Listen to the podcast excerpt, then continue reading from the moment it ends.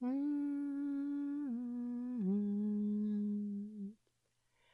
Mm.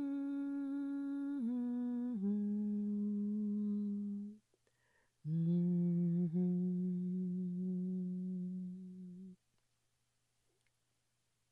Omar och Ommes äventyr.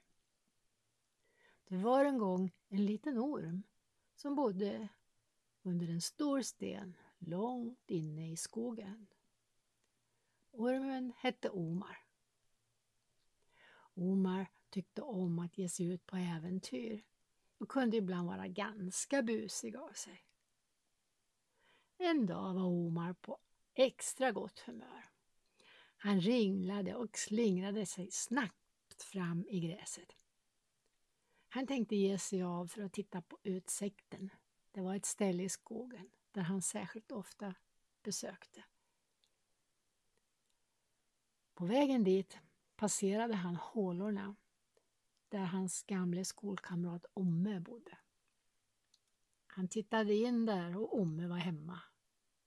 Omme var också på gott humör och ville ha lite bus så han följde med Omar. Medan de ringlade sig fram hördes allt tydligare röster av barn.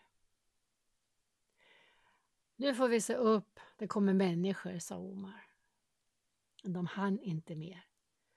Plötsligt var det barn överallt och de visste inte vartåt de skulle ringla sig. Det föll sig inte bättre än att Omar och Omme blev tillfångatagna av människorna.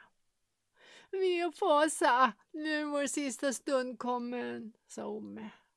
Lugna dig, det har vi ännu inte sett, sa Omar som var en lite coolare typ. De blev placerade i något som liknade ett akvarium, fast utan vatten. Inte fanns det någon väg att ta sig ut därifrån. De var instängda. Ome började gråta. Jag vill hem! Jag vill hem! Omar sa. Jag vill också hem. Vi får se till att hitta på något. Det fanns mat och vatten att dricka. Så det verkade ju inte som om människorna hade tänkt döda dem. Tvärtom var det ofta människor som satt och tittade på dem. Det var särskilt en liten flicka i förgätmigejblå klänning som satt och betraktade dem allvarsamt. De hörde att människorna hoppades på att det skulle bli flera ormar. Omar sa Äh, hur dumma kan de vara? Vi killar. Skulle vi skaffa barn ihop? De kan inte se skillnad på kille och tjej bland ormar. Vad ynkligt! Nej, ut härifrån måste vi. En eftermiddag när den lilla flickan satt där och tittade och Omme han låg och snarkade som en gris. Då fick Omar en impuls att tala med flickan.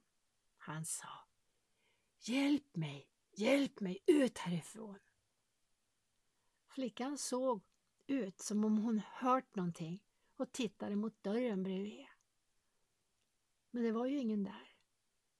Omar fortsatte. Hjälp mig, det är så varmt här inne. Kan du inte lyfta på locket lite så vi får det lite svalare? Flickan bara stirrade och såg nästan lite rädd ut. Det verkade ju som om hon hörde. Sen plötsligt reste hon sig snabbt och sprang skrikande ut till sin mamma i köket. Mamma, mamma, ormen säger att den vill ut! Ormen säger att det är varmt och att jag ska lyfta på locket lite. Så ja, min lilla flicka, sa mamma. Hon visste att flickan hade livlig fantasi.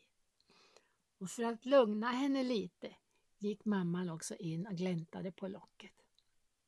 För det var en ganska varm dag och kanske även ormar mår bra av lite frisk luft. Omme hade vaknat av flickans skrikande. När mamman gläntat på locket så såg de att det fanns en trägren som låg till så att de skulle kunna ta sig ut. Omme ville förstås direkt. Men Omar sa, nej, vi väntar till i natt. Då dröjer det lite innan människorna upptäcker att vi stuckit. Sagt och gjort. De åt lite och sov några timmar.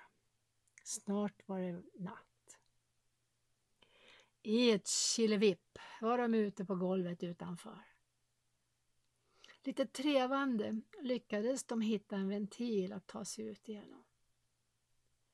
Och det var tur att det var natt så att människorna inte såg när de letade efter vägen ut. Väl ute i trädgården sa Omar. Usch, det där var en rejäl pers. Jag har haft nog med äventyr, jag håller mig nog lugn ett bra tag nu. Jag med, pep Omme. De var jätteglada att de hade kommit loss och ringlade sig snabbt hemåt. Mm.